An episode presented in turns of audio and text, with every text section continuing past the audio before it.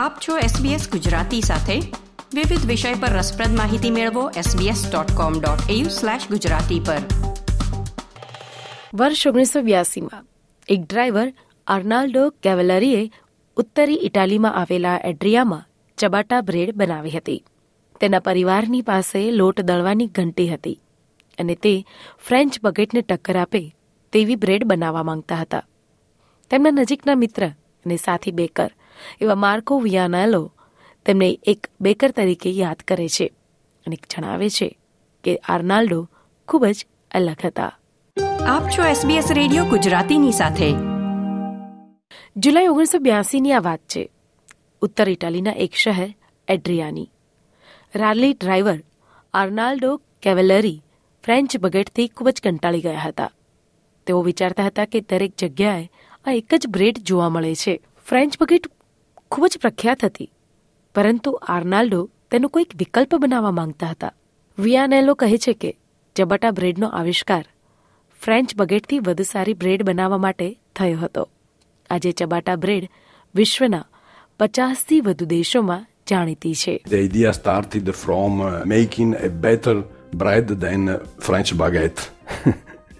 Ciabatta bread, for sure, is known uh, in more than 50 countries in the world.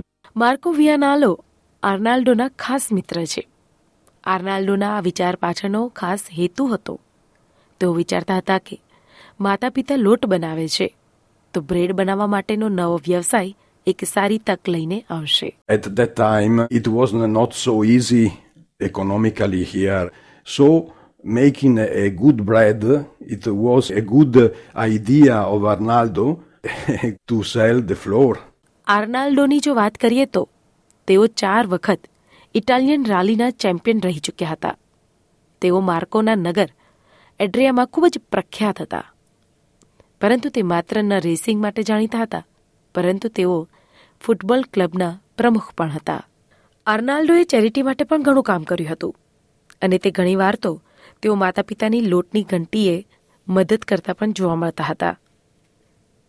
તેઓ એક સારા નિર્ણાયક હતા અને ઉગ્ર સ્પર્ધાત્મક હતા.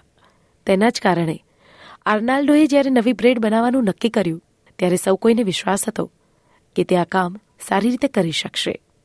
તેઓ જાણતા હતા કે તેમની પાસે સારી ગુણવત્તાનો લોટ છે.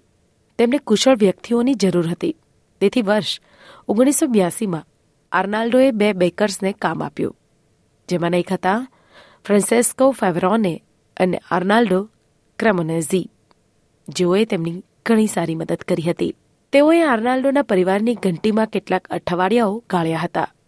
કણકના નવા મિશ્રણનું પરીક્ષણ કર્યું અને સમયનું પણ અવલોકન કર્યું હતું. હાલની વાનગીઓને શુદ્ધ કરવામાં અને અનુકૂલિત કરવામાં પોતાના લોટના મિશ્રણનો ઉપયોગ કર્યો, જેને તેમણે ફરીના નટુરા ઉનો કહે છે. જેનો અનુવાદ કરીએ તો, એક કુદરતી લોટ તેમ થાય છે. તેઓએ સાથે મળીને ફ્રેન્ચ બગેટ કરતાં વધુ પાણી સાથે બ્રેડ બનાવવાનો પ્રયાસ કરવાનો વિચાર કર્યો હતો અને અલબત્ત આગામી મહિનામાં તેઓએ લોટના જથ્થા પાણી ખમીર અને અન્ય વસ્તુઓ સાથેના મિશ્રણ સાથે થોડી સારી બ્રેડ બનાવી દીધી They have thought to try to make a bread with more water than the French baguette.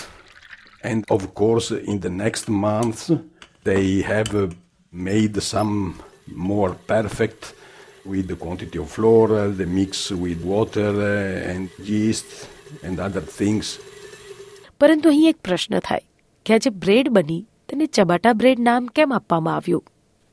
વિયનાલો કહે છે કે બ્રેડ એટલી લાંબી ન હતી અને ચપ્પલ જેવી દેખાતી હતી જેને આપણે ચબાટા કહીએ છીએ.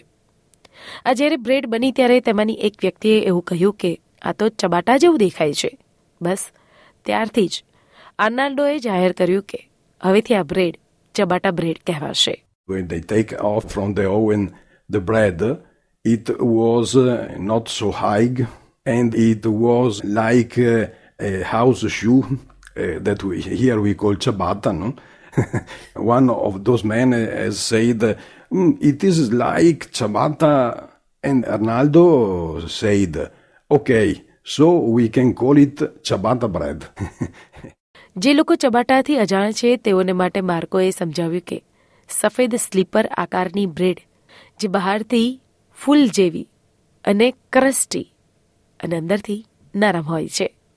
આર્નાલ્ડોએ જ્યાં કામ કર્યું હતું, તે વિસ્તારને ચબાટા પોલિસાનોના નામે કોપીરાઇટ કરવામાં આવેલો છે. આ આવિષ્કાર ઇટાલિયન લોકોને ખૂબ જ ગમ્યું હતું અને બીજા ઘણા એવા લોકો હતા કે જેમને આ બ્રેડ પસંદ આવી હતી. એક વાતનો ફાયદો હતો કે આર્નાલ્ડો એક સારો વેચાણ કરતા હતો. માર્કો તેને ઓગણીસો ત્યાસીમાં મળ્યા હતા. ત્યારે માર્કો રેડિયો એન્ડ્રિયા પર ડીજે હતા. તે માર્કોના શોમાં નવી રેસને પ્રમોટ કરવા માટે આવ્યા હતા જે રાલી ડેલ પન્ને અથવા તો બ્રેડ રાલી તરીકે ઓળખવામાં આવતી હતી. That uh, competition was a great part of history of our town. I remember that I made some interview with him, but of course, uh, at that time uh, he was a very very busy man. He was always traveling all around the world, uh, all around Italy. આ સમયે આર્નાલ્ડોની ઉંમર પચાસ જેટલી હતી તેણે રેસિંગમાંથી નિવૃત્તિ લીધી હતી પરંતુ તે તેમને સહજ લેવા માંગતા ન હતા તેણે તેની ચબાટા બ્રેડને વિશ્વમાં પ્રસિદ્ધ કરવા માટે વિશ્વની મુસાફરી શરૂ કરી દીધી અને ટૂંક જ સમયમાં તેનું જેટલું દેવું હતું તે બધું જ ચૂકવાઈ ગયું.